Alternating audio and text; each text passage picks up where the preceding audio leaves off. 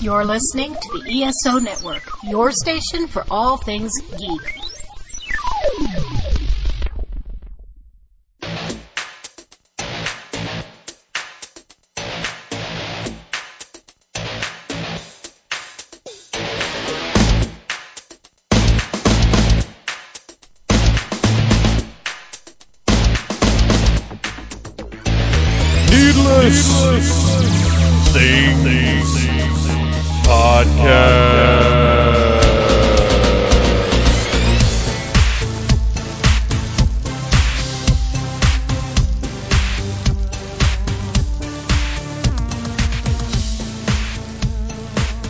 Welcome to the new episode of the Needless Things Podcast, and let me tell you something, Phantomaniacs. Finally, I have managed to get a toy creator on the podcast. This has been my goal for a long time. I would love to start a string of interviews with people who have worked in the toy industry, but holy cow, did I have no idea I would start so big. Today's guest is Tim Clark. If you don't know that name, that's okay. I didn't know it either until he left a note on my Instagram uh, on a Boglins picture of mine.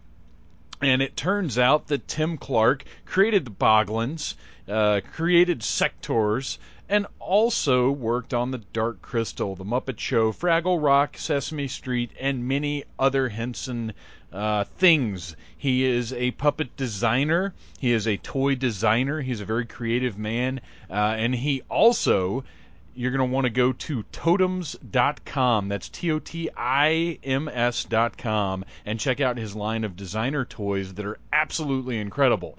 Uh, everybody knows that I'm a cheap ass and uh, I buy, you know, regular toys, but I'm always tempted, uh, or not always, frequently tempted by the, the world of designer toys. I'll see something that catches my eye and I'll think, I could spend a hundred bucks on that.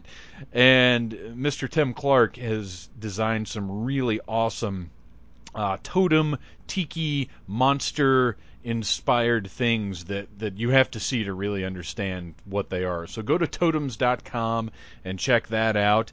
Uh, and I would also remind you, as always, to go to iTunes, go to Stitcher, and find the Needless Things podcast. It's there, just waiting to be listened to. All this is the 25th episode, so all 24 other episodes are available. Uh, ex- actually, except for the first episode, I'm working on that. That's going to happen soon. It's it's going to be re released, uh, remastered. It's not going to be remastered. I'm just talking out of my ass now.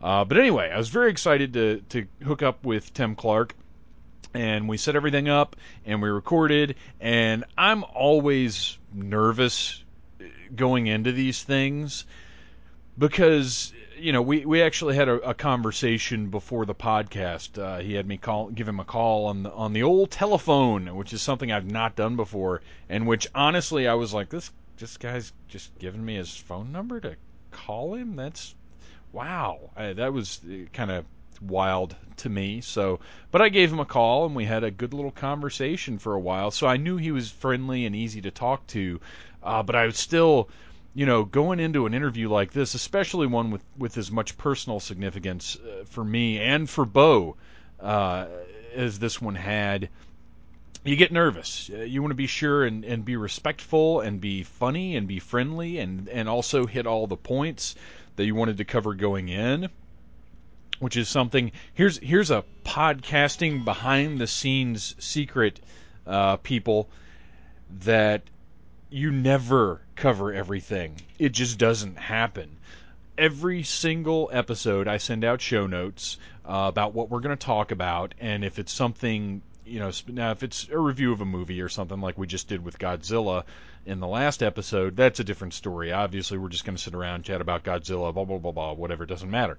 But if you have a guest that you're interviewing, uh, you send out the show notes and you say, okay, we're going to talk about this, this, this, and this, and it never ever happens. There's always stuff that you miss because it's a conversation, and I want it to flow naturally and just happen in a natural way. I don't want to cut somebody off of a great story because I feel like that I need to talk about this other thing because the other thing doesn't matter what matters is the conversation and and how we're interacting and that's what's interesting to me so that's stuff you probably didn't need to know, but there it is for you. Uh, I hit the iTunes and the Stitcher. I also want to mention big, big, big things are in the works for Dragon Con. There's one thing that I think I'm okay to mention. Uh, I'm not going to go into too terribly much detail, but me and very special friend of the show, Miss Lady Flex, are hosting something at Dragon Con.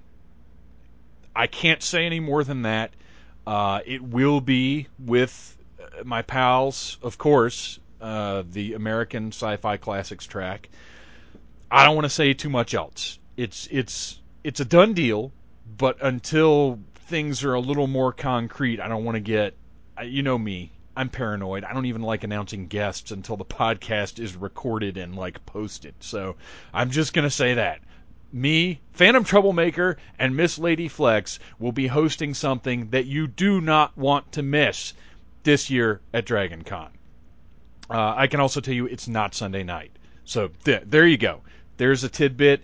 Uh, and now, you know, let's go ahead and get down to business because I, I, was really excited about this one. I'm really excited for you guys to hear it. And please share this thing. If you enjoy me, if you enjoy Needless Things, if you like Tim Clark, share this episode with your friends. Pass it around the internet uh, because the more attention I get, the more likelihood that cool guests like Tim Clark will say, "Hey, Phantom Troublemaker, we'd like to talk to you about making toys," and and really, that's what I want. So.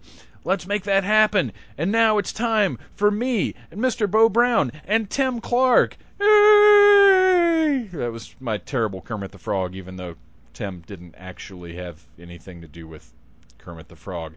But he did have something to do with this! Psst, over here. I'm a boglin. Me and my buddies need a place to hide out. Come a little closer. Oh, did I scare you? Oh, I do that so well. If you take us home, we'll kiss your Aunt Martha. we'll eat your peas. And we hope you know lots of girls. Hey, the name's Boglins, each sold separately, and we're looking for good homes. Maybe yours? Hey, Phantomaniacs, and welcome to the newest episode of the Needless Things podcast. Uh, we've got a very special treat tonight. Uh, we we always have very special treats for you guys. I like to think, but uh, at long last, I have been able to start down the road of talking to some folks who are involved in the toy industry. Uh, and tonight's guest is oh so much more than that. Uh, I feel very fortunate that uh, th- this is quite a score as far as I'm concerned. But before we get to that, I have to introduce my lovely co-host, Mr. Bo Brown. Bo, how are you doing tonight? I'm doing good. It's a busy time uh, of year, but but you know. Uh, right, that's what I was going to ask. How's your Dragon Con prep going? Dragon Con prep's going okay. Um, it's you know it's a different ball game this year, so all the security that I that I got last year from sort of like it being my second year and, and knowing what I'm doing, I foolishly changed the scenario big time, and so I, I kind of feel like I'm almost back to my first year of, of sort of going like, oh gosh, I, I don't really know what I'm doing. Um, but everything's everything's coming together. There's there's been some stops and starts, but um, it's it's looking you, good. You got to keep it exciting. You don't want it to get stale. No, no. You you've got to keep that horrible stress and tension. yeah. The you know? the yes the uh, nerve wracking soul shattering stress. uh, well, uh, glad to do glad to know you're doing all right. And uh, now it is time to speak to our guest for this evening. Uh, that would be Mr. Tim Clark, uh, who I met on Instagram of all places, uh, thanks to a photo of a boglin that I put up. If you guys don't remember, boglins were puppetry oriented toys that came out in the late 80s and uh, the 90s, I believe, over in Europe. And uh, and they were in, in America here for one or two series, but Europe really got a glut of Boglins, which we'll talk about. And none other than Tim Clark, who is one of the people responsible for the Boglins, uh, made a comment on my picture, and I said, "Hey, want to do a podcast? Because that's how I do things." And now uh, I am very pleased to be able to say, Mr. Tim Clark, welcome to the Needless Things podcast. Thank you very much. Uh, what what a what? How did you come across my picture? Was it the Boglin hashtag? Yes. Um, Okay. Just because uh, my my daughter had gotten me into the idea of looking at uh, Instagram, and um, she said, "Daddy, you really should be start posting some of your your creations on here because I know a lot of people who are interested in the background of the toys that you designed and invented." So I did, and then I I was just she she showed me look at all these people who are posting stuff about Boglins, and I was shocked to say the least because I mean it hasn't been around in a long time. So the fact that it still maintains such a strong fan base, uh, especially in the U.S., it, it just amazed me because it was only out as a toy uh, like two years here. Well, it's. I think it's a lot to do with the concept of they're actually toys. There's a lot of interactivity. They they look very memorable, and if the listeners aren't familiar, uh, first of all, you need to Google Boglins, but they're they're hand puppets of little goblin creatures that you can put your hands inside, and they've got a, a very ingenious device that moves the eyes and the eyebrows around, the mouth moves. Uh, and then there were smaller ones that were simpler puppets, but the whole point was it was really a toy that you could play with, and it had such a memorable look. Uh, the line did. I, I think that's why people are still remembering them now. Because I know anytime I'm, I'm at a convention and I see a vintage toy dealer or something, it's always exciting to see that that box with the cage design. Yeah, yeah, it was. It was a great package. that's for sure. Yeah, the package really Yeah. stood out on the shelf. I remember.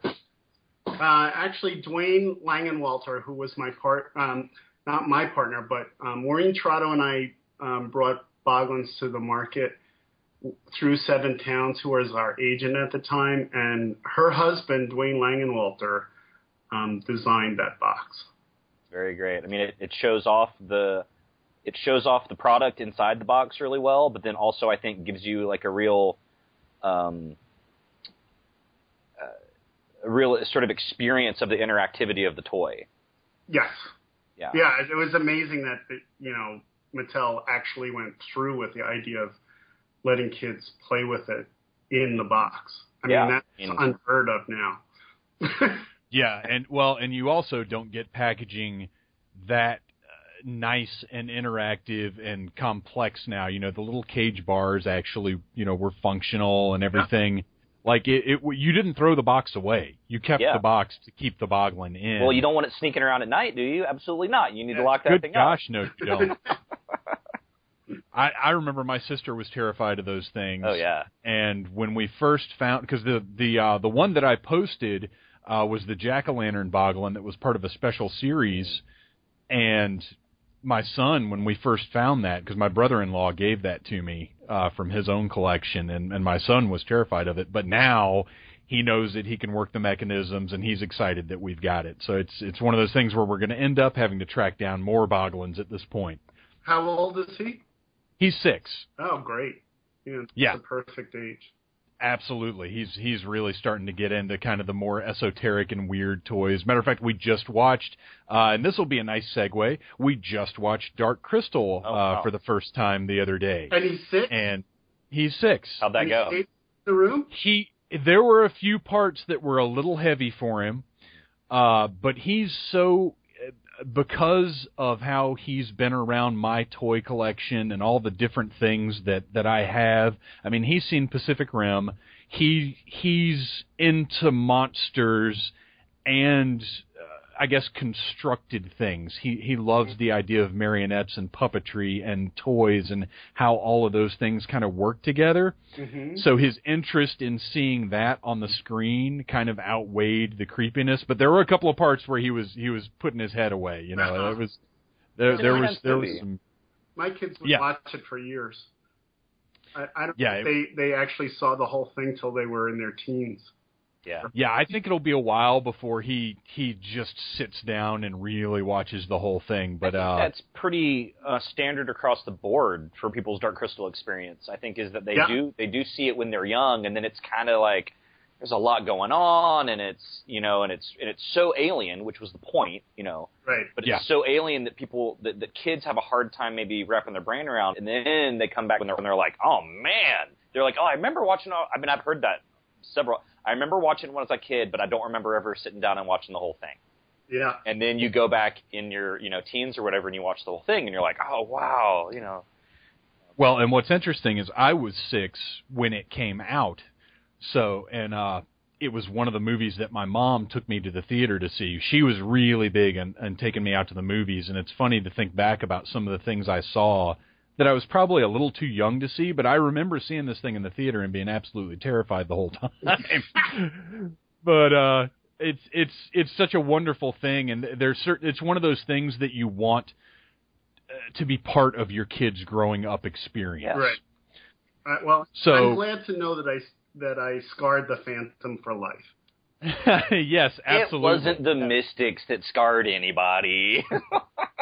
I, everything about it though it, it it does like you said bo it has that wonderful it's so alien from Yeah. anything else so everything in it even though the mystics are are gentle and and you know to a certain extent the heroes they're alien and different and weird and everything about it is a little uncomfortable Yeah.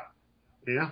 uh, but so with that, uh, Tim, you worked on Dark Crystal, but there's oh so much more. Let's. I don't want to leave anything out. What's a brief, just sort of a rundown? What are we talking about tonight? Um, well, let's see. Uh, when I was in my senior year at Pratt Institute, majoring in art education, I took a class with Kermit Love, who's the guy who designed Big Bird and Snuffleupagus for Muppets. And Kermit was also a very well-known um, uh, costume designer for mostly for ballet companies.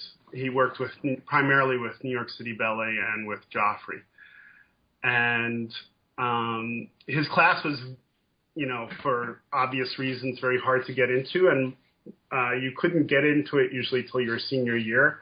And I got it in, got into the class in my last semester of my senior year, and I started, you know, just going crazy. Um, building all kinds of puppets from a crab to a penguin to an you know like an eight foot long uh, dragon. And um, when it was getting close for the time for me to graduate he asked me what i was doing after school. And i said well i'm looking for a teaching job but there aren't any out there for art ed. Uh, at that time it was a very small amount of kids being born because it was post World War II Mm-hmm. or the baby boom generation. Right. And um, so he said, Well, why don't you come and work for me? And I said, You know, that would be awesome. So I started working for Kermit, and, you know, it was from the gamut of building a 24 foot high marionette for Don Quixote for uh, New York City Ballet that sprung up off a floor. It was all uh, flat and it was it folded it accordion basically to the floor. Oh wow! And um, from that to doing the parade costumes for Joffrey Ballet that were based on Picasso's designs, to dyeing Snuffleupagus fur because you know a new Snuffy had to be made every year, um, and uh, sewing Big Bird feathers on, and you know just like the kind of the grunt work of doing anything and everything that came my way, and also doing puppets for television commercials and all kinds of crazy stuff. But uh, Kermit's work was kind of you know, it's, it was totally freelance and it was, you know, one month we, you know, for a month and a half we would be crazy busy working seven days a week and then you'd go a month and a half and not have anything to do. So I Sure. would spend a lot of that time building my own puppets. And uh, after working for him for about 10 months, the summer was very slow, and Kermit would go and teach at the University of Hawaii. He would teach a summer puppetry class there. And when he came back, I went to meet with him about getting an interview at, at Muppets. And when I walked in the door, he said to me, You know, there's a new project starting up at Muppets, and I think you would be really good for it.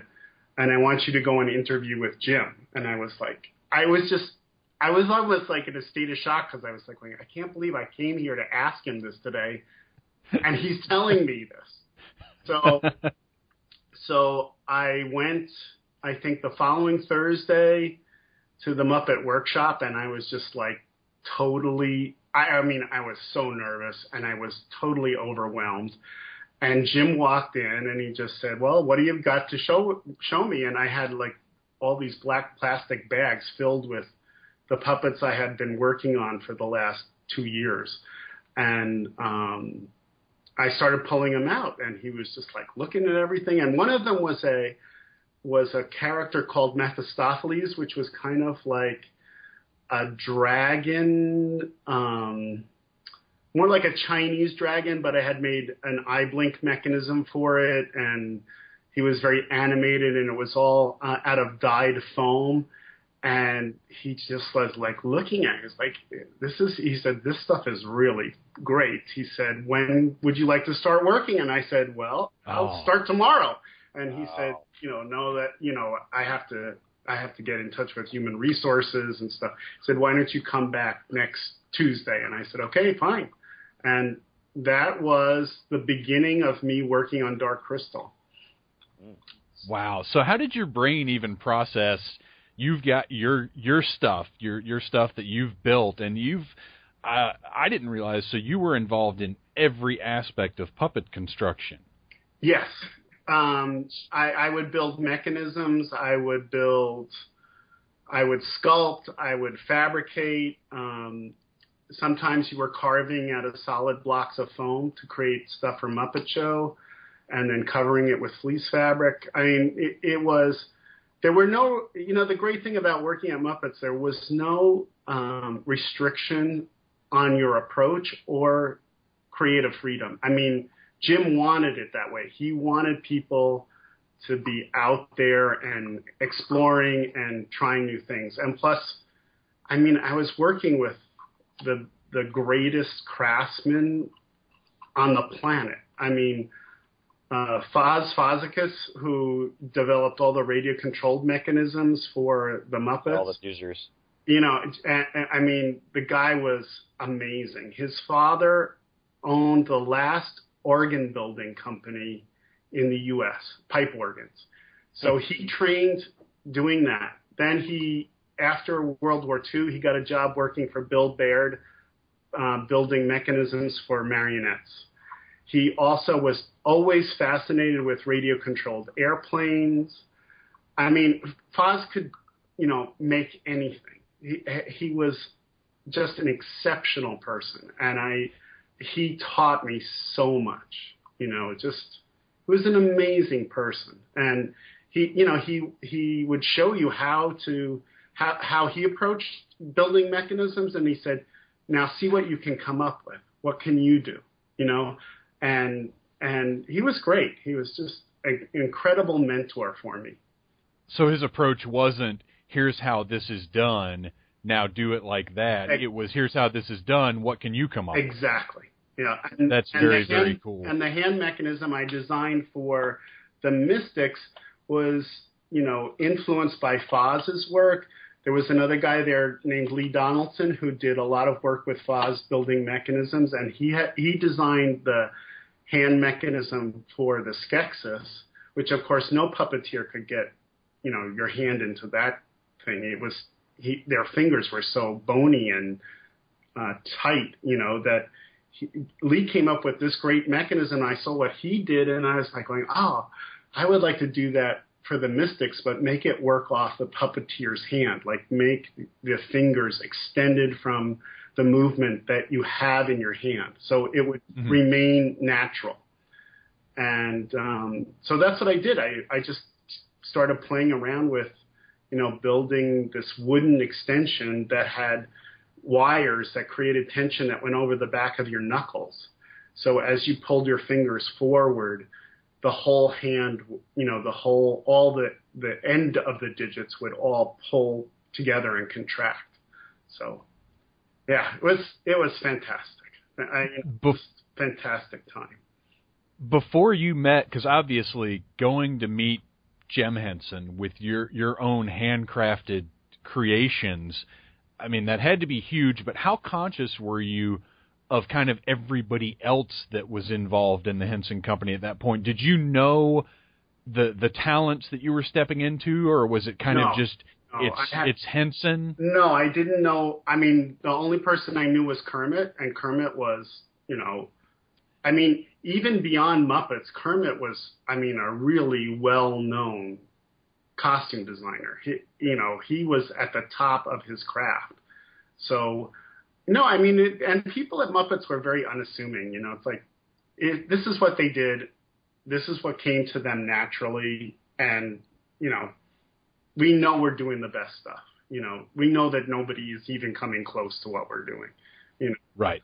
So, you know, it was just, it was just, it, I learned more one year working at Muppets than I learned four years at university, without a doubt. Yeah. And, and they I were paying imagine. me to learn, which was even more incredible. so you got uh, you ended up working on Dark Crystal. hmm What was you know Brian Froud was the inspiration for that, but how how did it work with the designs and everything for the characters there? Was it was it an atmosphere where you could say, you know what, I I thought of this creature, will this fit into it, or or was it very specific things that they were looking for? No, no, no. I, I well, it was a lot of give and take. Um, you know, I mean, a lot of the environmental creatures we had more leeway because we just had to make so many of them that you know people Mhm. were playing around with all kinds of things like that little kind of bird character that Faz designed. You know, uh, you know. Brian would give you a pencil sketch, and then it was kind of up to you to figure out, well, how are you going to make you know these tiny little legs move how are you going to make this you know look real and and be able to fool a live film camera you know you know without seeing you know there were like the special effects stuff was minimal you know Mm-hmm. the after effects were minimal on that movie i mean Yeah. everything you see in that movie is in that movie you know Mhm, it's yeah. like the sets everything you know the observatory Aughra has you know spinning around in circles and you know it's like, that was all there i mean i the other day i was looking back at some of the just the shots of the sets and i was going you know it's like some of them were three stories high you know it, it was amazing Well, and it's a complete world is is Yeah. what is so incredible is you know you have all those sets, but as you just said, there's also all of the little background creatures Yeah. that just you know as a shot pans across the forest, it's not just the forest with the gelflings walking around. There are also creatures moving in the foreground and the background. I mean, yeah it, it's incredible how populated the world is. And, and I have to say, you know, when I think back on it now, the amount of work that Brian put out. I mean, we worked on that movie for two and a half years, which is was unheard of then, and is probably even more unheard of now. Sure. Uh, you know, and the amount of drawings that you know Brian like spit out was just it's incredible. You know, it, it was incredible, and it's and I'll, I'll never forget. It was when I was sculpting the all the mystics heads. I kept on asking him for a front view. He said, "Tim, I can't draw a front view. Their noses are too long. it just looks so bizarre if I even try and think about it." He said, "Just just keep going the way you're going. It's fine, you know." And so we we it, that was a great thing. We worked a lot back and forth, back and forth. When, when if somebody came up with a great you know little character or a mechanism or you know you know I mean I remember one of the pieces was just a big sculpted piece of rubber that um, everybody the puppeteers all put their fingers in these little projectiles and and you know moved it up and down and around and you know it's like you look at it and you go you would never guess how that was that was that thing moved, you know. But it was just like 20 people underneath here, just putting their hands stuck in it and go, wiggling it up and down and moving it around. You know, it was really simple. That was the great thing. Some of this, the simplest tricks were the most effective.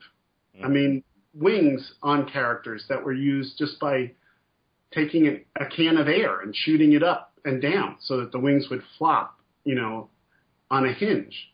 It's so easy and simple. I mean, Faz was a genius at this thing, you know, uh, of taking simple ideas and making them very effective. I mean, people look at the the Great Muppet Caper, the scene of the Muppets riding bicycles, and they Mhm. how the heck did they do that? You know, like how did they get those puppets to push those pedals?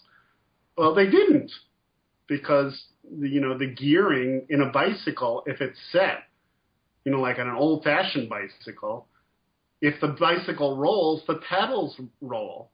So they Sure. marionetted the bicycle, and they just rolled them across the set, and the the puppet's feet moved up and down. You know, it was Oh, that's so great. pure genius. Because I I mean I have I've uh, even even as a kid you know once once I got to the point where you know I got the whole puppet thing I I wondered about that scene is it uh, do they have little motors in there how is this working it's so nice to know it's such a basic simple thing Right. and so obvious too The only thing that was radio radio controlled was their head. You know, their head mechanism, which Faz also was the creator of that whole system.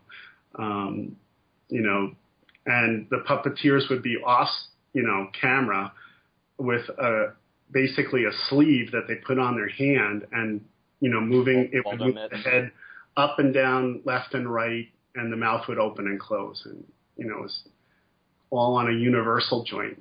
Very very clever. Looks like a time traveling oven mitt, Yeah. yeah. Did you when you were working on Dark Crystal did you you know franchises in movies weren't really a, a thing then Right.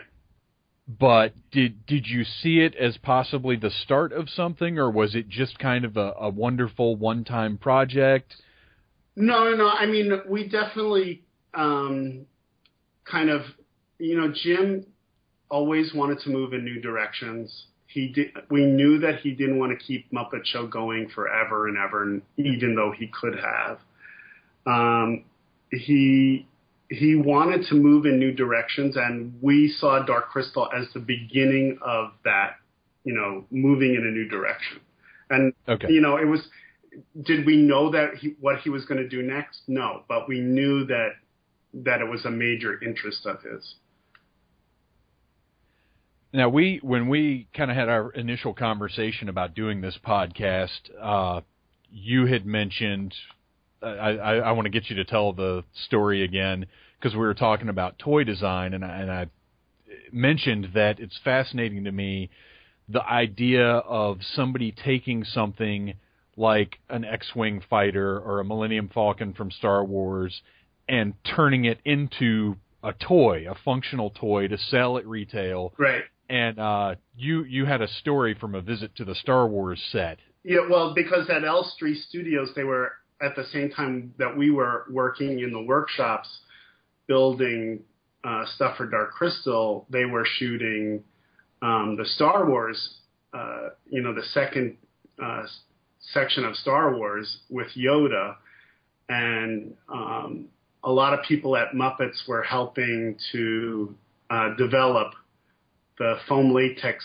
ca- creatures for Star Wars because uh, foam latex previously had always been used as a makeup appliance, and um, uh, Muppets was really the first ones to kind of take it and use it as a puppet material. So when they ta- were talking about doing Yoda, uh, Stuart Freeborn, who was a very famous uh, special effects makeup guy, he did. Um, 2001: The Space Odyssey. He did all the apes in that that movie.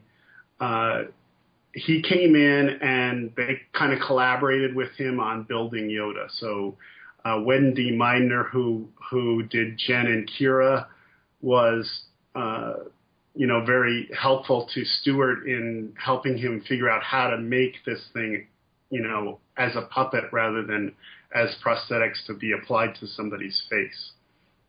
So there was a lot of crossover, and when I was walking through the set one day, you know, or, their workshop one day, going from you know one side of the studio to the other, I I walked through a section where they were making all the the uh, spaceships for the movie, you know, the model spaceships, and I was like, I couldn't get over the fact that they were taking old Revell models and breaking them up and gluing them onto, you know, these things. They weren't, you know, sitting there in front of a lathe turning out, you know, pieces. They were just Sure. breaking up old model parts to make, you know, these, you know, these new spacecraft. And I, and I just thought, you know, it's like that, you know, right there. It was like, oh, it's a lot easier than I thought. You know, it's like, you know, it, it's not exactly what I thought it was. You know, it's less work than the, you know, because time is money. So Absolutely. Well, it's, it's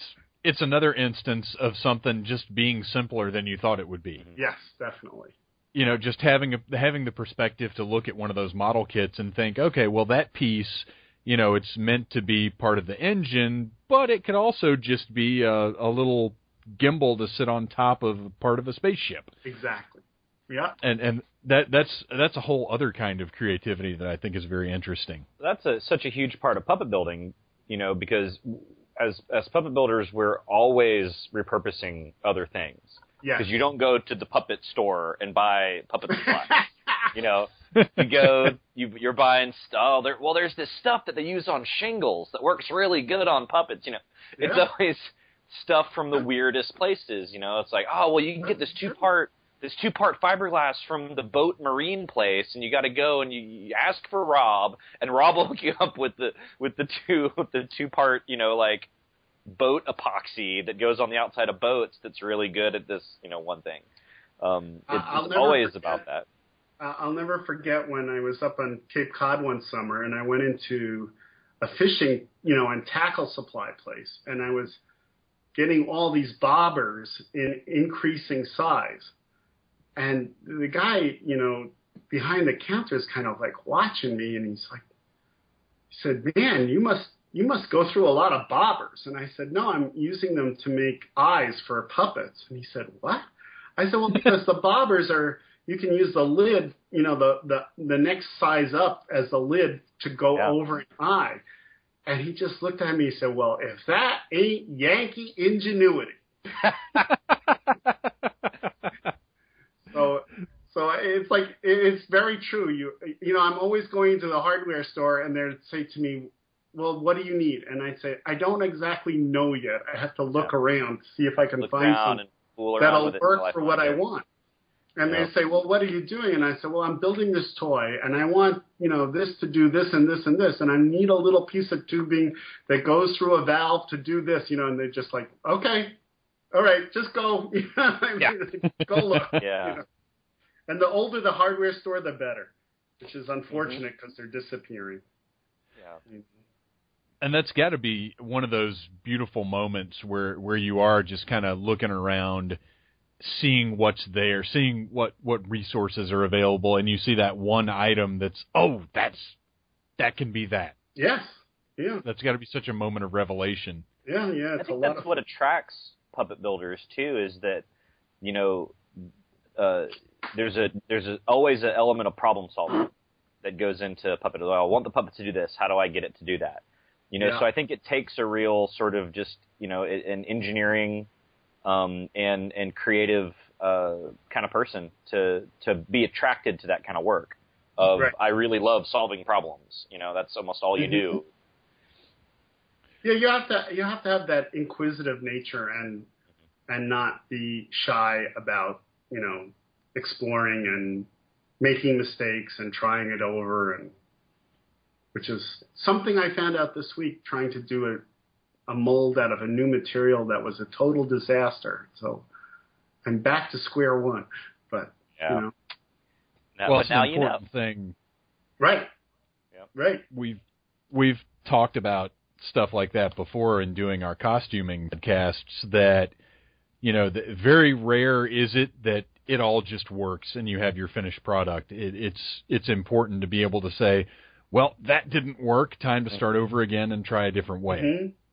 Yes. But it's always such a pleasant surprise because when you have that attitude going in, I just had this experience where you have that attitude going in, we're like, well, I have to build, you know, at least five mock-ups before I finally start, before it's ever, it's going to start to gel. And I was building um, some, a shadow puppet. And I don't have a lot of shadow puppet shadow puppet experience, so this is new territory for me.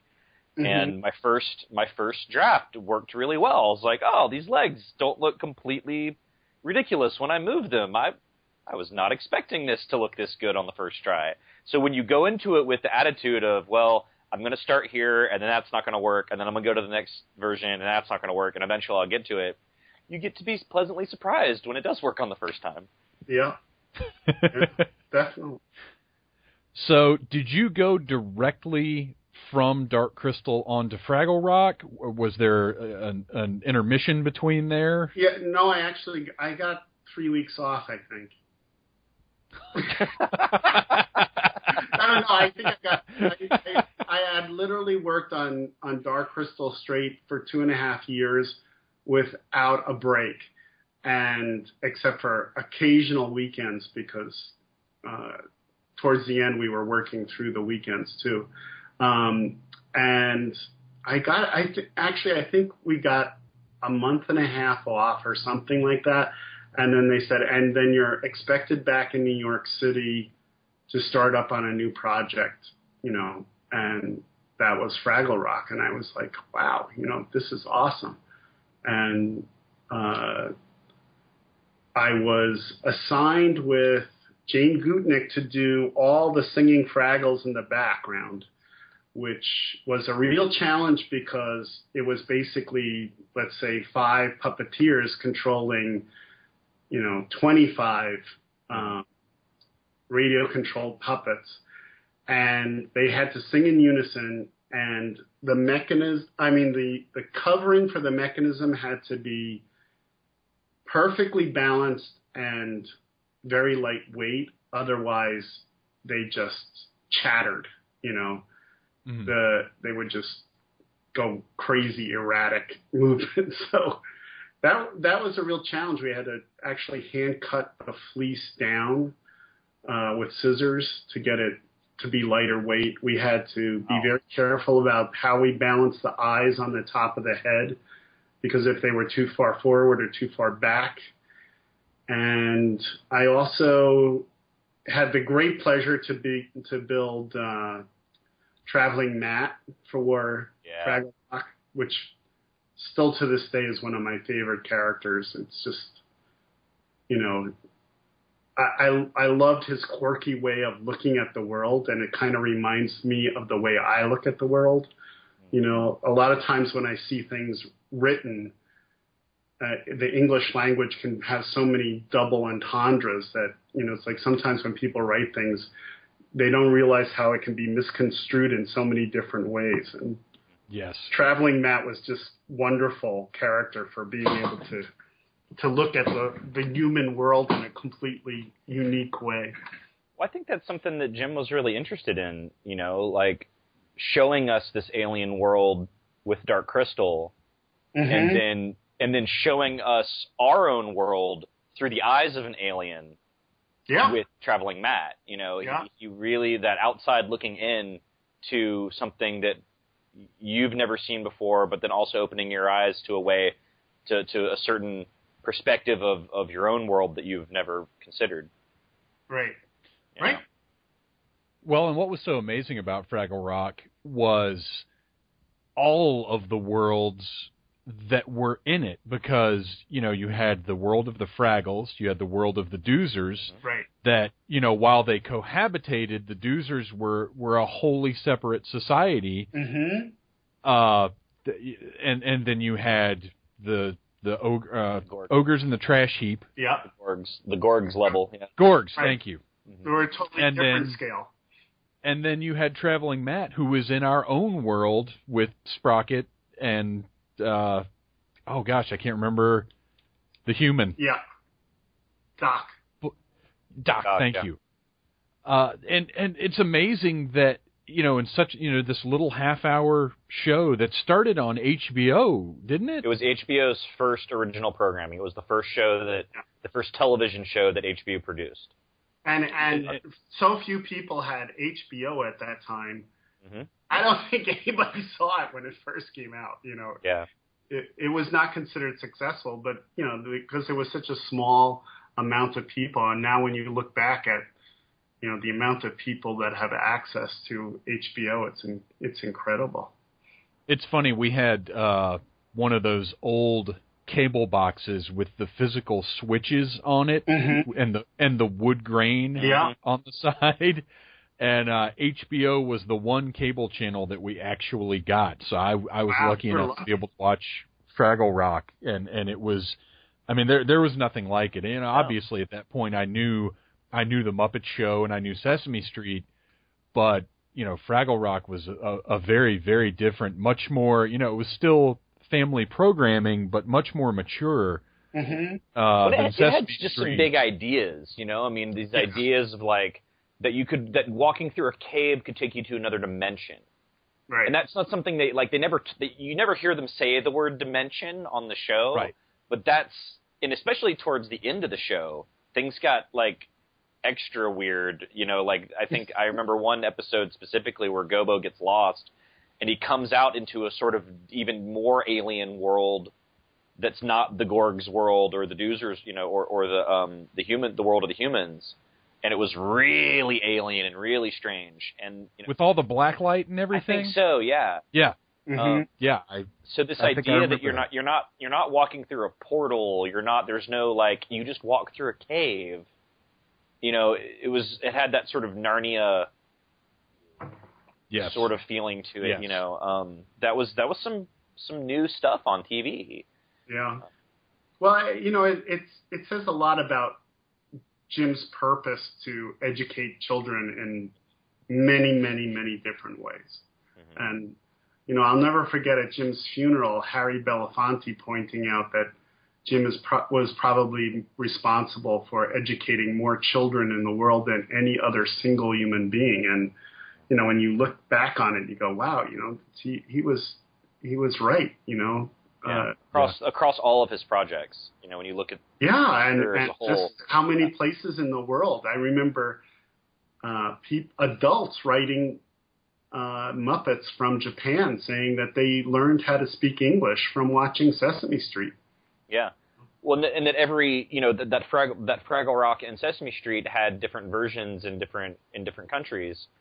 Yeah, You know, Mr. Rogers didn't have that. Mr. Rogers was just Yes. in the states. You know, and but the Yeah. fact and the fact that like it wasn't just dubbed. You know, like the doc in in France was a chef and it was a different guy. You know, Yeah. it was a different actor, and so it wasn't just like oh we're gonna dub our that we're gonna make our sh- the same show culturally relevant to you.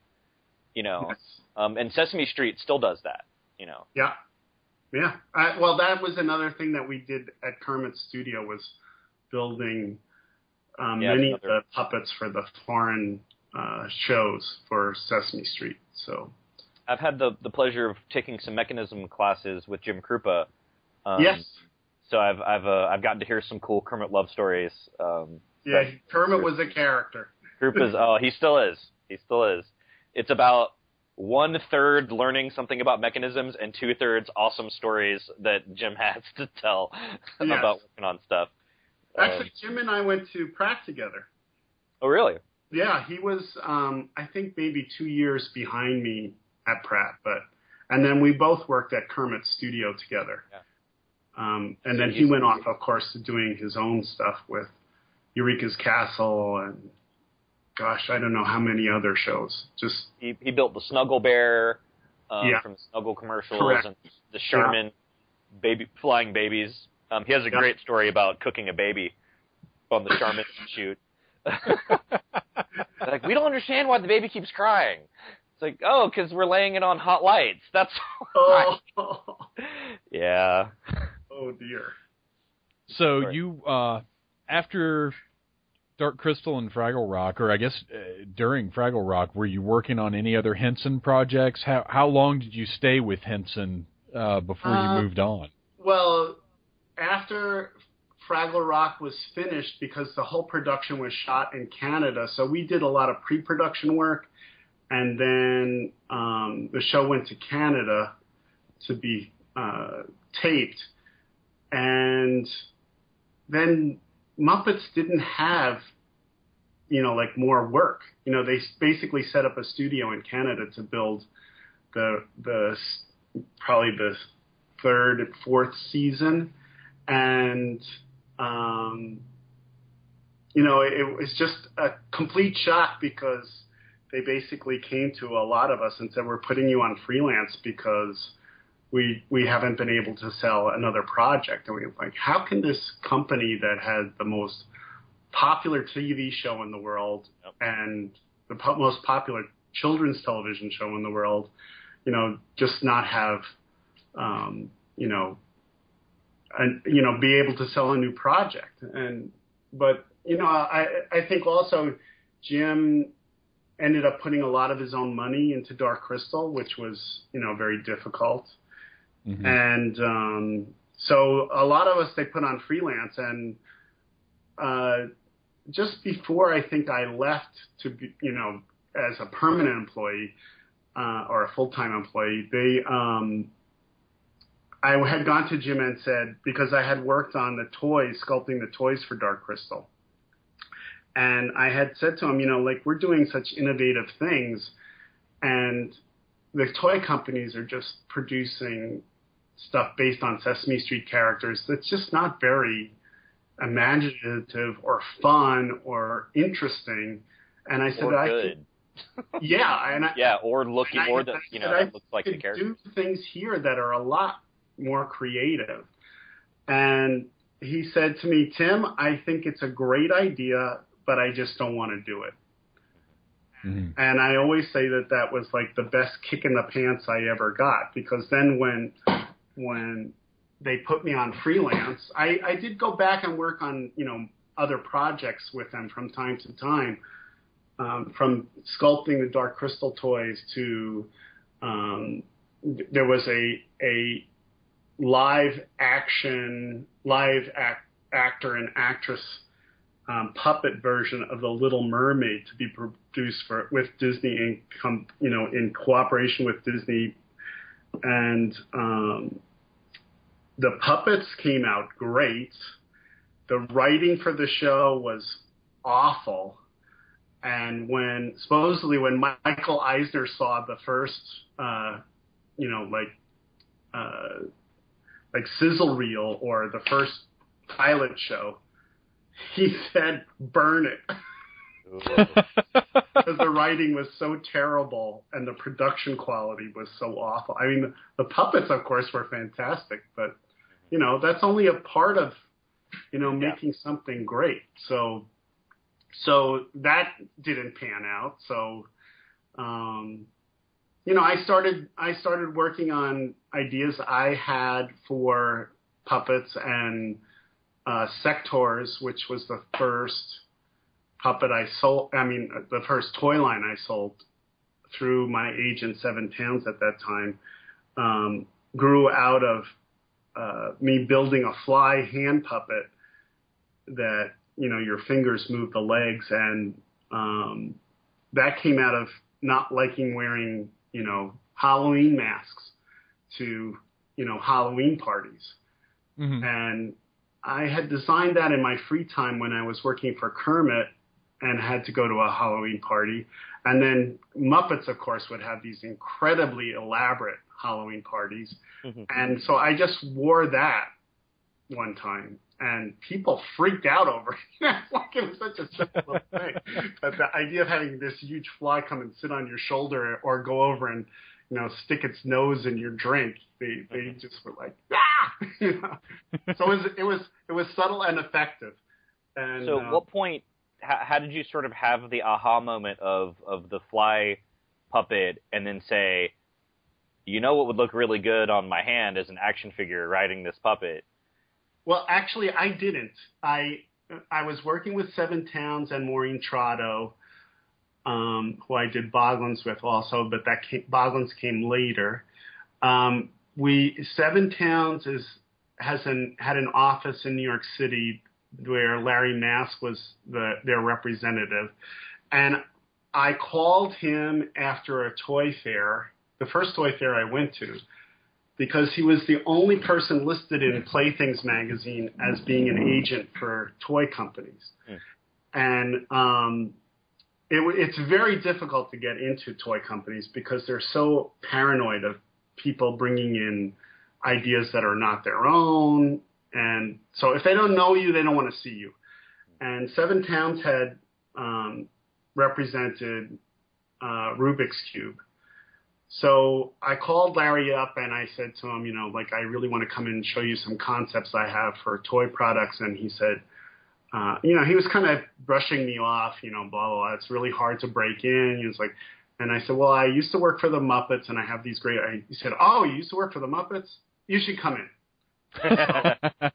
So that was, you know, I mean, having worked at Muppets has opened a lot, a lot of doors for me throughout my life and continues to. And um, so I was showing him all kinds of things, you know, that it wasn't just the fly. Mhm. Uh, and, were some of the you know, I would just pull these things out of a bag and I pulled the fly out and, you know, put it on and I started showing him how I could make it move. And he said, oh, you know, it's like if we put an action figure on the back of this, he said, I think we really have something different and new to, you know, uh, add to the whole action figure category. So, um, Maureen and I both started working on prototypes and building, you know, and sketching out concepts. And um, I was down to, I think, $650 in the bank, and my wife was pregnant. And I said, I think I better go get a job. And Maureen kept on plugging away at, you know, making the the models, and we presented it that next year to Coleco at Toy Fair, and they wanted it right away. So Awesome. I was very, very lucky, very lucky.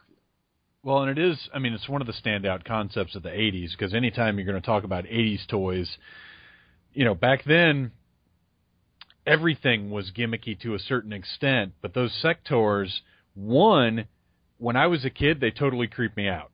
Good. Yeah. I mean, So I scared that the was. Phantom twice. Yes, yes, you were responsible for a good portion of my mental problems at this point in my life, and I didn't even know it until uh, until we met. But no, really, the Sectaurs were they were once again they had that interactivity Yeah.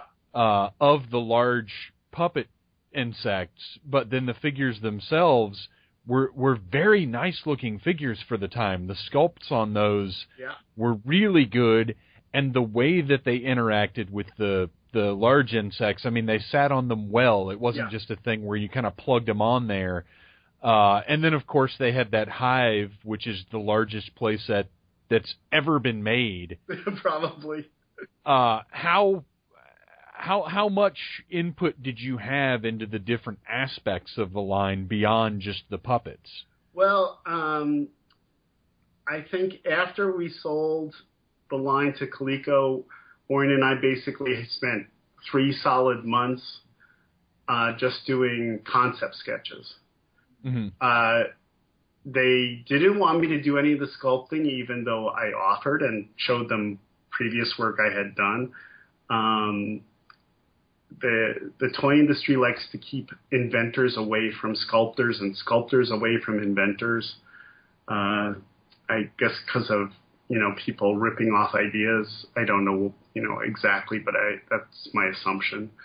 Mhm. Um, so uh, we did three months solid of doing that, and then the whole idea of coming up with, um, well, what, how are we going to promote this? You know, and uh, do we do an animated cartoon? Blah blah blah.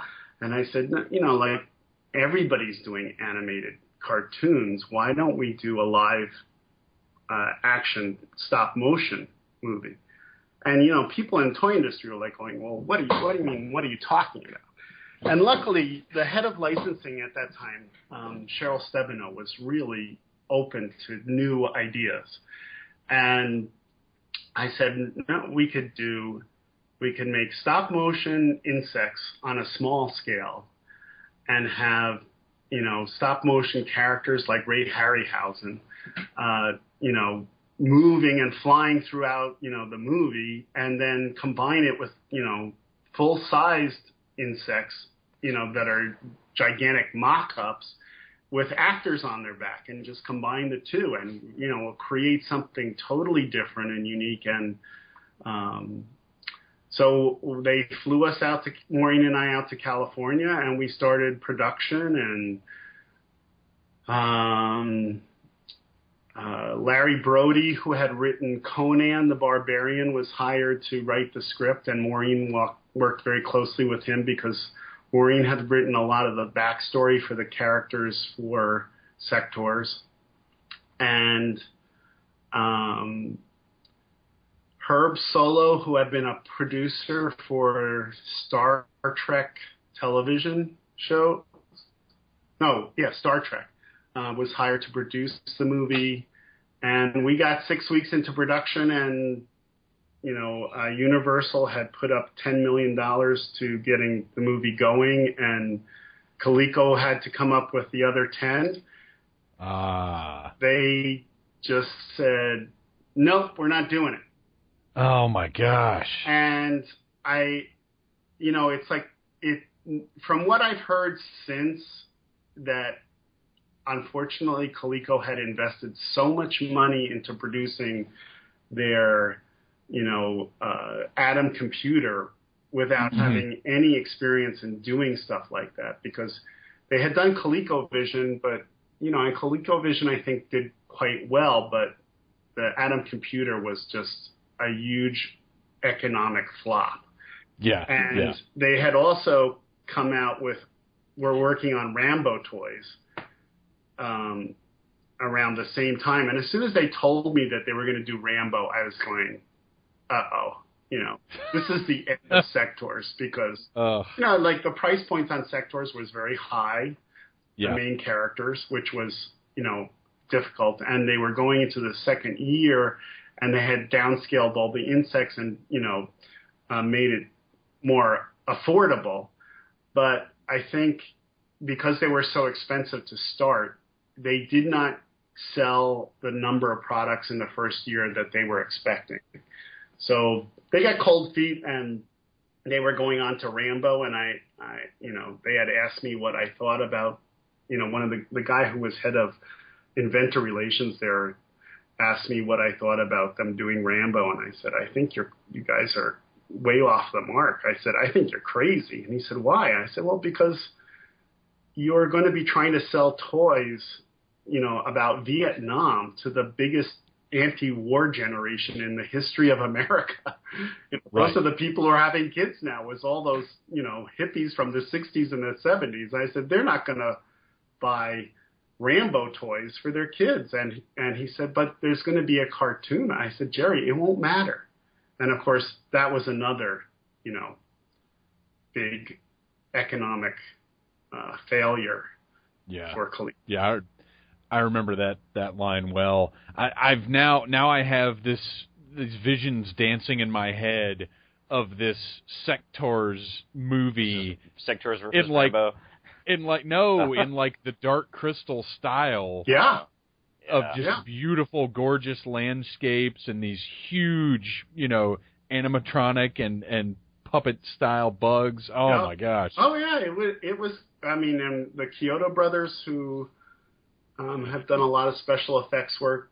I was working with them on doing the small models for the the stop motion, and I forget who we, which studio was doing the big full scale insects, but yeah, I mean it was it was like it was all going in the right direction until they just ran out of money.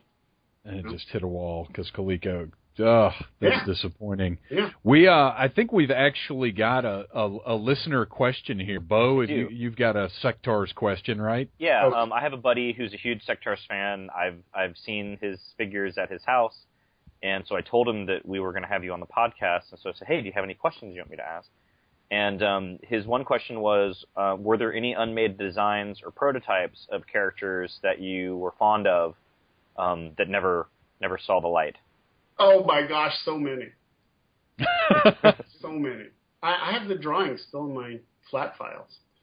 Um, one of them was a great larva man I had made. You know, this really ugly looking slug beast with his ride on slug. You know, I mean, there's so many. you know, just because when you're just like in the, you know, it's like I had insect books, you know, like all over my studio, and there's so many different wild and crazy Oh, it's uh, a insects. fanta- yeah. Talk about a fantastic point of inspiration. Yeah, yeah, it was, and it was, it was endless.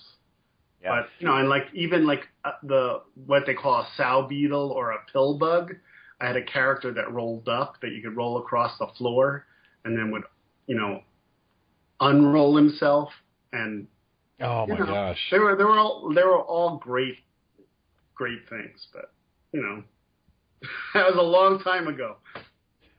So after Sectaurs, uh, how, what what kind of time elapsed between them and and Boglins? Um, well, uh, sec- we actually showed Boglins to Coleco uh, probably about three months after we had sold, um, three or four months after, I think. Oh wow! So how long And- was Boglins one of the concepts you kind of had sitting around?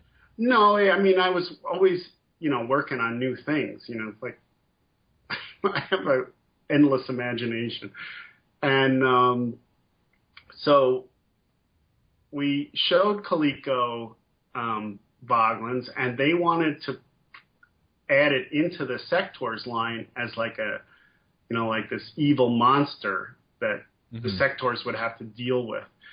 And they actually made a prototype which looked nothing like what uh, Maureen and I had created.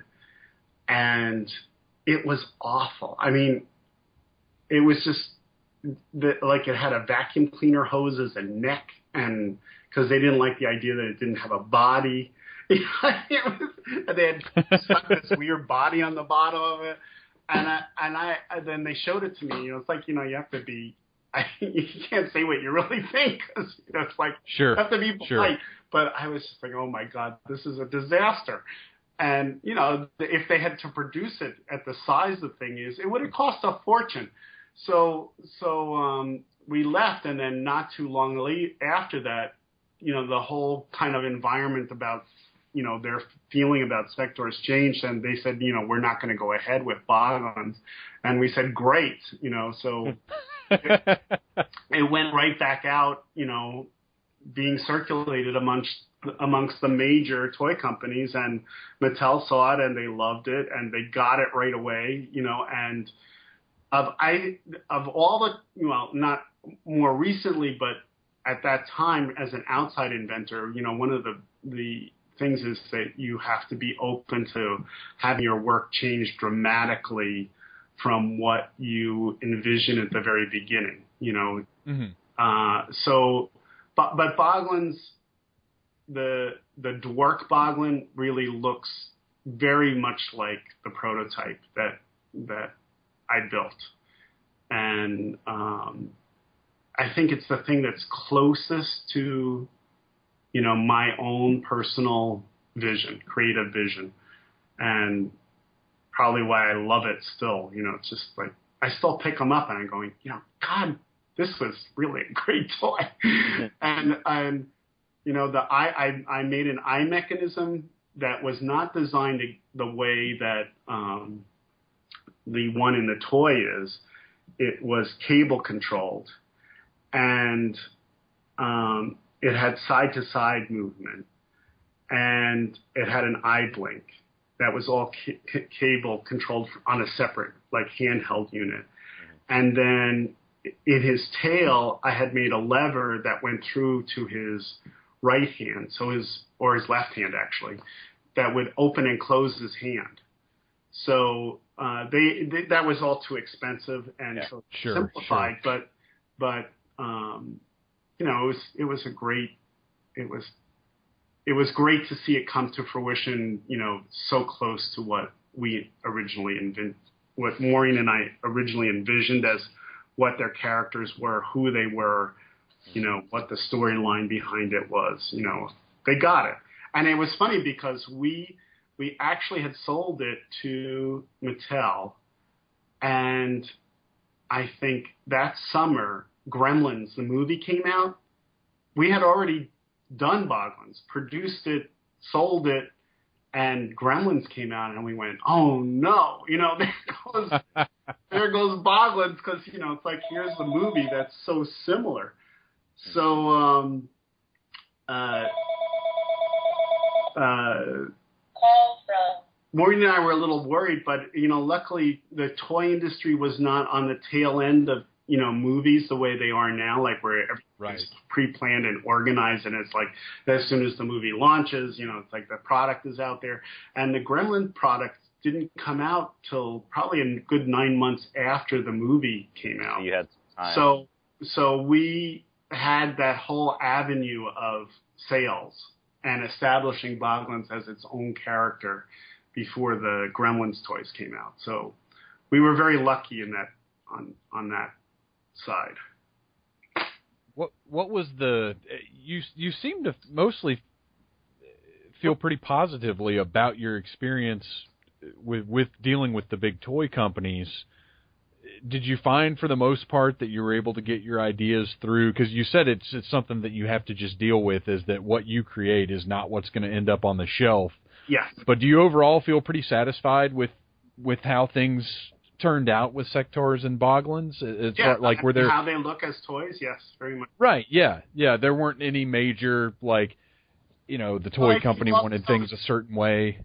I think it's also because I was I was coming at the toy industry from such a different perspective, and that the styling of what Maureen and I were were producing was so different that they kind of like went, wow, you know, this is this is really groundbreaking and unusual, and they had really good resource in us, you know. Mhm. They used it, thank goodness, you know. Yeah. I mean, I've had I've had toy companies, you know, bastardize things to the point that you go, that's not even mine. You know, it's like Right. I, I I'll never forget showing something to Mattel and they said, "Oh, we really like this idea. We want to put it into Barbie." And I went, "What?" and they said, "Yeah, we want to we want to add it in uh, a, into the Barbie line." And I was going, "H- "How do you figure that?" You know? and they said, "You'll see." And I said, "Okay." You know, it's like reluctantly, you know. Sure. And of course, sure. it Well, never it never happened. You know. It's, and that's kind of it's an amazing thing about the 80s and and the toy lines that happened back then you could have original properties like Boglins and Sectaurs Yeah. that could find their own success that could be interesting and and succeed because of that. Now everything is licensed. Everything is from a movie or a television show or a cartoon. Now granted in the 80s cartoons were very heavy but you could still sneak these great little lines in that that didn't have a related item. Exactly. Which is why I think so many, well, I shouldn't say why why the designer toy industry has been created because, you know, it's like there's people who want to create great toys and they don't have access to, you know, the the money or the backing to produce, you know, these big multi million dollar projects. And so you can't, you know, it's like almost all the toy designers that I used to meet, you know, circulating their products and at the inventor nights at Hasbro or Mattel or whatever, you know, they all, uh, you know, had to go and do other things because whether they just started doing packaging for companies or, you know, designing products that the toy companies were bringing to them, you know, they they they basically got shut out because you you couldn't compete. You know, it's like you couldn't compete with these huge uh, animation studios. You know, right, right. television shows or whatever. You know. I I think another thing to to point out is that both of these lines could be released today exactly as they were in the 80s with no retooling or anything alongside any toy that's out right now. Yeah, I agree. I agree. I mean, they uh, there was a, a small company in the late 90s that or mid 90s that tried to relaunch uh, Boglins, but in the U.S., but the they didn't have the advertising budget, so it kind of went on the shelf and went off the shelf, and nobody even knew it was there. I mean, you know, it's like if you didn't walk into the toy store, you never knew that it had come out.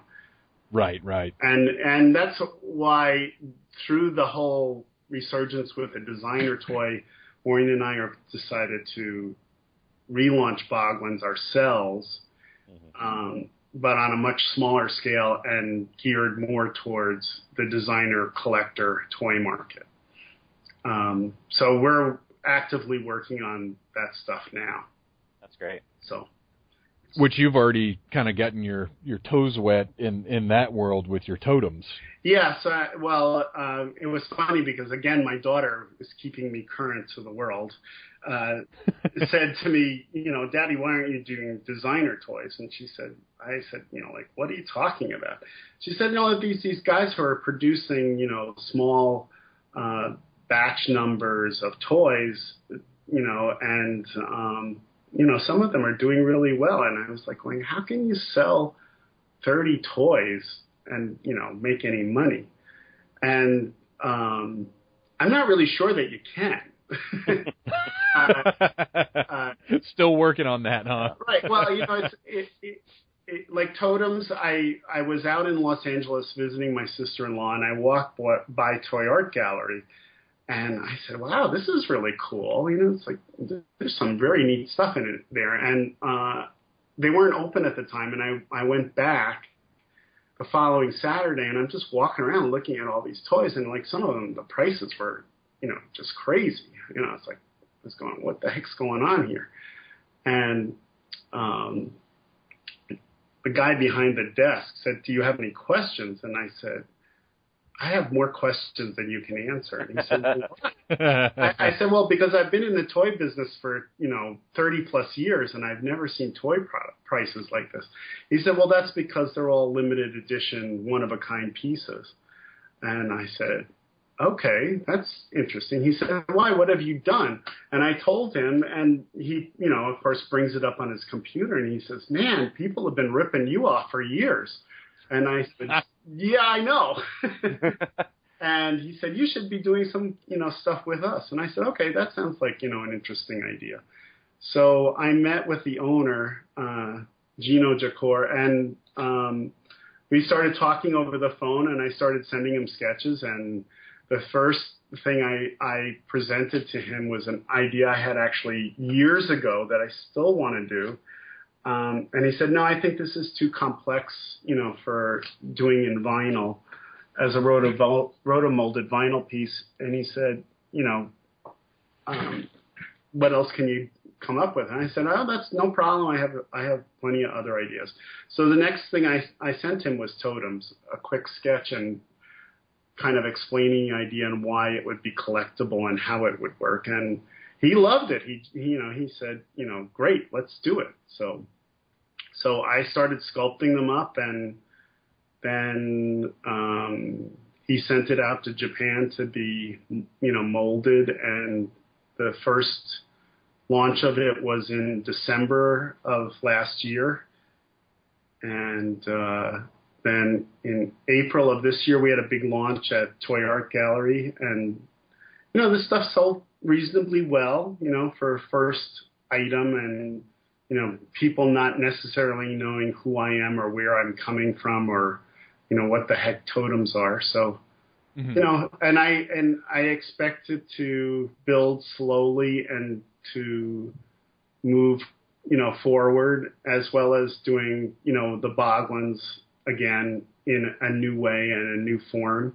So it's you know I and I love it because I have total control. You know, it's like everything I'm making looks the way I want it to be. So Yeah. that's exciting in itself too. And I can I can bring out Boglin's concepts that I always wanted to do that were never done. So as well as continuing with the totems, I I'm just finishing up doing King Toothless's head, which of all the totems that were at the show got you know the most incredible reaction, and that was the last piece I did before I went out there, and it was kind of a rush just to make a little prototype, you know, to make a prototype model out of resin. So now I'm going back and reworking it in wax and doing a really finished job on it. So They look That's got to be. I, I would imagine a large part of the world of designer toys is sort of your your name, the creator's name, and it's it's gotta, you know, it's it's got to be one of those things where oh, Tim Clark did this. This is something I want from him. But at the same time, you've got to have an original and interesting concept going on too, Right. which which obviously is is something you've got no problem with. But the the totems, you know, I I kind of follow the world of designer toys. It's not a part of my collection because I, given the given the choice, I'll end up buying you know ten Pacific Rim figures. Right. yeah, um, but just some beautiful stuff on the the totems website. I, I wasn't when I saw the name totems, I didn't really know what to expect, and then actually seeing them, you've done some really crazy stuff. The uh, the most recent one I saw with the the face sort of split open. yeah, yeah. Uh, Cracked just- yeah, and the volcanic lava spilling out. Yeah, well, But- see, this is this is the great thing. There's no editing. You know, right. It's like I could Right. never present that to a toy company. They go, it looks like it's broken. It's, you know, Sure. but this is the nice thing about it. It's it's the it's it's more of a sculpture than it is a toy product. And most of these things are, you know, they're not made to be played with. You know, Right. they're made to be put on a shelf. You know, as as an object. And um, so I, I like the, the that I have that kind of freedom to be as crazy. I mean, one of the totems I did is a bonsai tree, you know, growing out of the top of its head, you know, and that was the first one that sold at the show, which I was very surprised, but I was, I was glad that, you know, it's like, I think it will take a while for people to understand them and appreciate them, but it will happen eventually because I'm just going to keep making them like crazy. So, Yeah, yeah, yeah. Okay. That's got to be the other positive to it is is it is entirely under your control, and as long as you're happy making them, you can just keep going. Yeah, yeah, that's that's the great thing is that that you know I'm I'm building my own kind of fan base, which isn't something new to me. You know, it's like because you know it's like how many toy designers actually ever have their name on their product? It's so rare, you know. Well, and that's So- something that something that I, I really hope the industry moves towards a little bit more. You've got a few companies like NECA that will credit their sculptors and painters and artists Right. on the packaging for the toy, and that's a change that I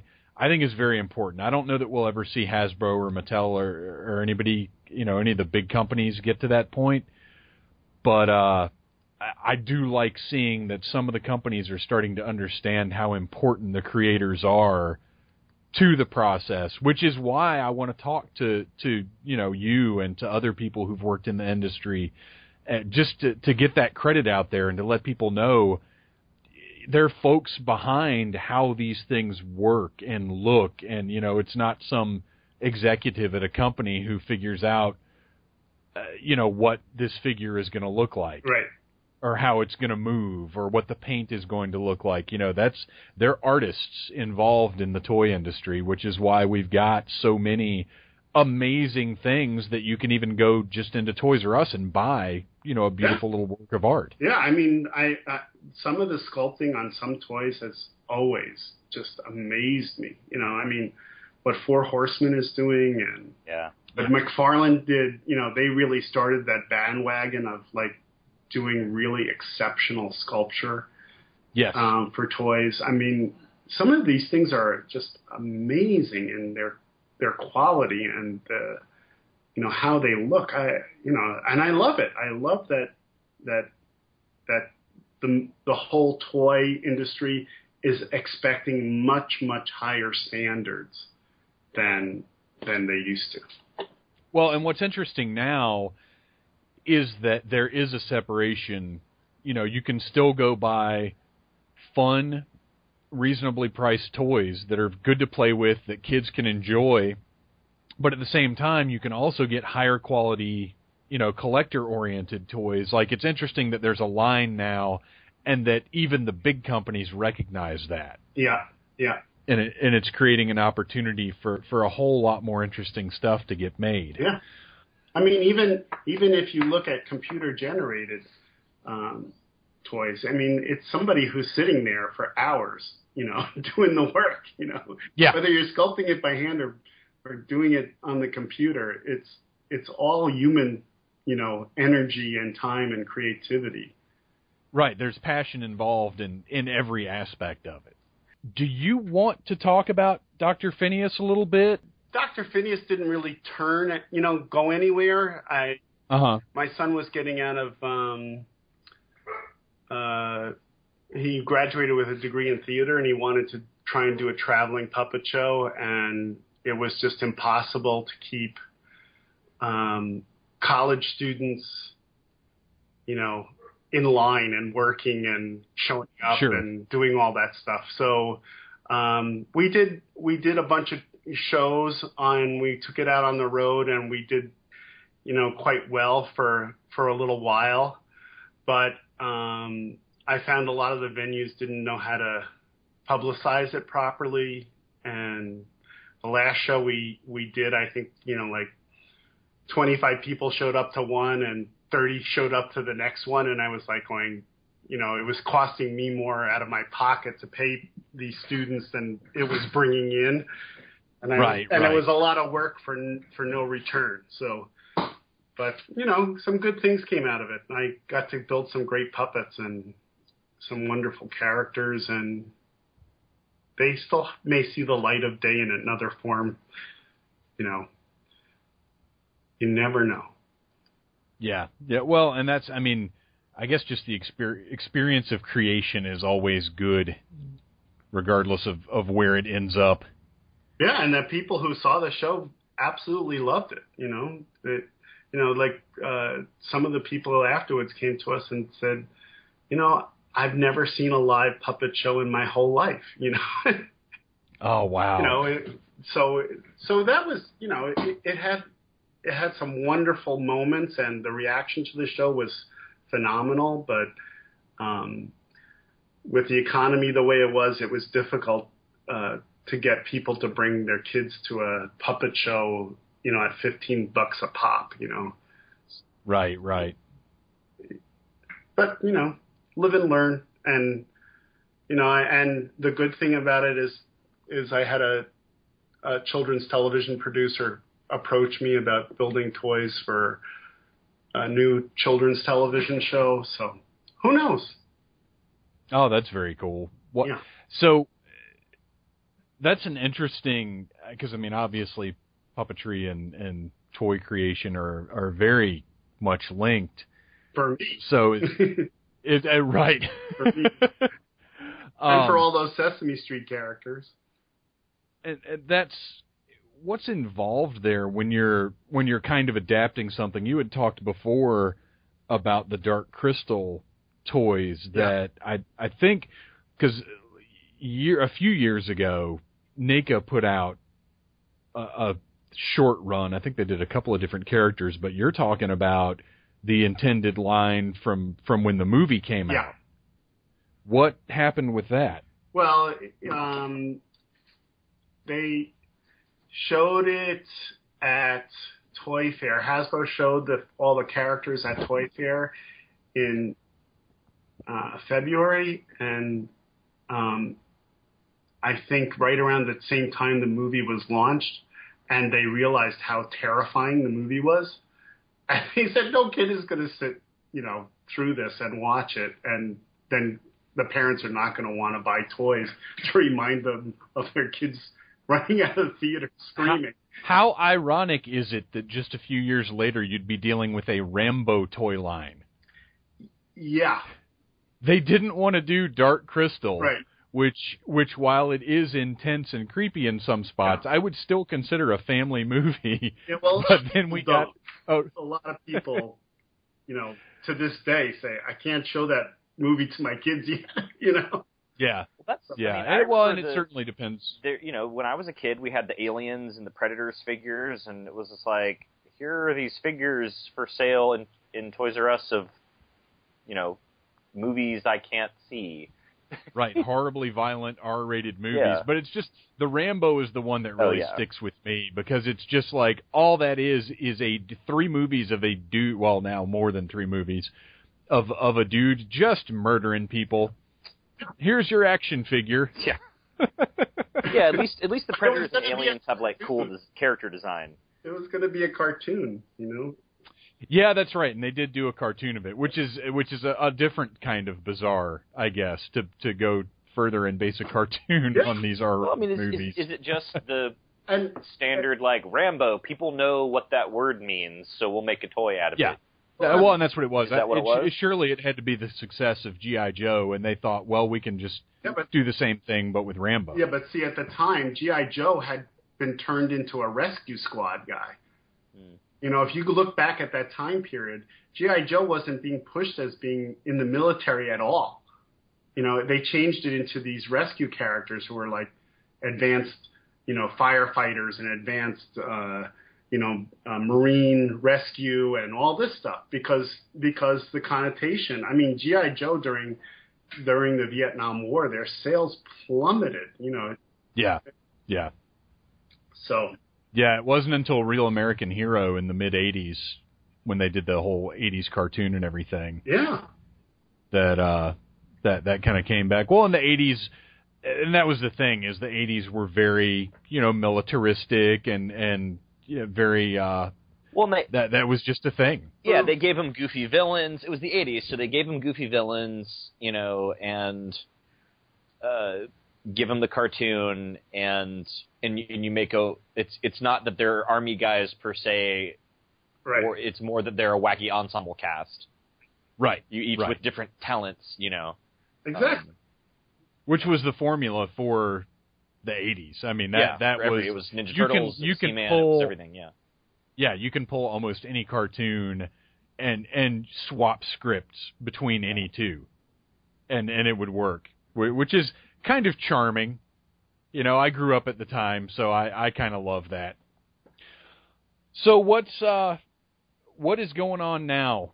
Tim, you've got the totims happening. Um Yeah. you're working on the Boglins relaunch. Yeah. Uh, where where can we find you online? What kind of projects can we look out for? Well, I'm and uh, definitely plug your Instagram because it's probably the best Instagram feed I follow. Thank you. Um, it's Tim Clark Toys, and Clark has an E at the end. That's the Instagram. I'm on Tumblr too with the same call. And uh, my website for totims is just www.totims, but totems is not spelled like totem pole. It's spelled like my a play on my name, so it's T O T I M S dot com. And um, Dr. Phineas has its own website. That's Dr. It's just D R P H I N dot com, and that's dedicated more to the puppets I've built for that show, as well as puppets I've done for Melissa and Doug Toy Company, who I worked with for eight years, designing and building stuff. That's what I was doing before I went back out on my own. So, yeah, there's tons of stuff out there. and you've got Prolific on guy. those websites, you've got puppets of your own creation uh, for sale as well. Yes, yeah, the Doy Birds, which I did for the Dr. Phineas show, is kind of a unique uh, glove and rod puppet combination. And then there's uh, Sherlock Bones, who's the dog character who was in the Dr. Phineas show. And there's little video shorts in there that my, my son and I did together with some of the puppeteers who were in the Dr. Phineas show that are kind of cute. Um, so, yeah, it's all kinds of wacky stuff out there. Well, very cool. Uh, is is are there any last minute thoughts from anybody before we wrap this thing up? Yeah, what I want to know what's Dragon Con. Oh, Bo, why don't you handle what's Dragon Um, Con? Dragon Con is a is a multi genre fan run convention. So it's it's not like Comic Con in the sense that it's not really uh, industry based. It's much Yeah. more for the fans by the fans. Um, so it, it it often focuses a lot more on older properties uh, and has a huge nostalgia market You as like opposed me? to Comic Con being yeah, exactly. As opposed to Comic Con being only what's about what's going on right now right? and what what the new hot movie is and what the you know and that that's kind of it really. But uh, somehow they managed to build a, a whole giant convention about movie trailers. Um, so When is Dragon Con? Dragon Con is Labor Day weekend here in Atlanta every year, so it's the last uh, weekend of August and the first weekend of September. It's that crossover weekend. Okay. Um, and I am the director of the puppetry track, which means I'm responsible for all the puppetry related programming at DragonCon. Cool. Um, and you sound like you would make a really awesome person, and I could share you with uh, American sci-fi classics um, for sure. I think, um, which would Yeah, include absolutely. you know the some of the movies and, and, and other properties and the toy the toys the toy your your toy background. Okay. Um, so so it has it has sort of everything. It's got you know there's the puppetry track, which is my tiny little corner of Dragon Con, but then there's the literature track and the science track and the space track and the robotics track and there's professional wrestling and there's Klingon beauty pageants and you know it's, it Klingon. is the yeah it is the con- it is the convention where you can find this everything. is these, these are women wrapped in saran wrap. yes. well, actually, you will find that there as you well. You will definitely find that there. And then yeah, there's definitely an uh, an adult sort of um, nighttime atmosphere uh, to Dragon Okay. Con during the evening. It's very kid friendly during the day, but things do get a little more adult at night. Um, it's a heavy costuming cosplay convention. Some Uh-huh. amazing costuming work. People are out um, all the time showing off their costumes, and that's something I used to be involved in, but I've I've since retired from the from the costuming community. Um, but yeah, it's a really fantastic convention, and um, Sounds cool. I, I wish that I had I wish that we had had this conversation a year ago because last year my big guests were Michael Frith, um, Kathryn Mullen, and, and Karen Prell from Fraggle Rock, Uh and we celebrated the 30th anniversary of Fraggle Rock and had just a, a phenomenal time They're Wonderful, wonderful people, and and really appreciated the convention and were really cool to the fans. Um, you know, we we got Red and Mokey uh, down from Henson. I, I Uh-huh. managed to get Red and Mokey down, so they were in the Red and Mokey were in the parade in the back of a Corvette and posed for pictures with fans. Fans were crying. I mean, it was Oh, that's great. It was, it was it was really magical. Yeah, they had video of the last day of shooting of Fraggle Rock. Mhm. Not a dry eye in the house. Um, Yeah. it- you know, and it was um, that was you know that took place shortly after we lost Jerry Nelson, uh, and so that was seeing him in the Yes. video was very touching for a lot of people, um, myself included. So yeah, um, you know, I, I'm only responsible for a very small part of the convention, but it's a very, I think, wonderful part of the convention that other isn't an experience you get at other conventions. Um, Sounds very cool. yeah, I, I think the basis of Dragon Con is that enc- it encourages every fan to fully embrace the things that they love hmm in an environment where everybody appreciates everybody else's fandoms. Yeah. Uh, it's it's just it's such a positive and fun atmosphere, and literally anything that you're into, you're going to be able to find there. hmm and you'll meet you'll meet the people who the other people that are into it just like you and you'll make some of the best friends you've ever made you know from all over the world. So it's going to be about we're projected about 62,000 people this year. Wow. um, which is a I think last year was 55 uh, so yeah we're it's big. it's a big convention it's a hotel convention it's not a convention center convention hmm um, so it's it's 24/7. You know, it, it goes on nonstop for officially for four days, but unofficially for six. And uh, and counting. and counting. Um, oh yeah, man, Wednesday's the new Thursday. Uh, So you'll send me a, a bunch of information about it. sure, I'd be Great. happy to. Absolutely. Uh, Bo can send you information about the puppetry track, and I can send you stuff about uh, the American Sci-Fi Classics track. Uh, is the one that I do panels with. Mhm. I'll I did toy panels last year, and this year I've got all kinds of other stuff brewing. I'm dangerously close to having uh, too much on my plate, Welcome to my world. and and yeah, yeah, I don't want to get anywhere near where Bo's at right now. Okay. But uh, but yeah, it's a great time, and we definitely uh, we we we can talk further about Absolutely. uh, Dragon Con. Absolutely. Great. This has been really Well, special, Tim. Thank you so much. I, I, I, I wish we had more time. I have I, I, I, I didn't want to get too deep into the puppet nerding uh, because I knew we had I knew we had a lot to cover. Um, Right. But I, I'd love to, to talk again someday. Sure. Call me anytime. Yeah, absolutely. I can This has been luckily, I can sculpt and talk at the same time. I've been sculpting. Oh, that's beautiful. I, I've been sculpting the whole time we've been talking, pretty much. That's great. That kind of makes this twice as awesome as it already was. the, the creative process was happening as we were speaking. yeah. Well, So Doc, So- uh, King Toothless's head is almost done. So so there'll be a little bit of the Needless Things podcast Right. in King Tufus. you bet. That's beautiful. Tim, thank you so much for coming on. We Sure. really appreciate it. Sure. Thank you for having me. And we're going to call that a wrap. That was great. That was great. I, I would definitely. Is that a Klingon uh, rap or is just? that is a Klingon rap.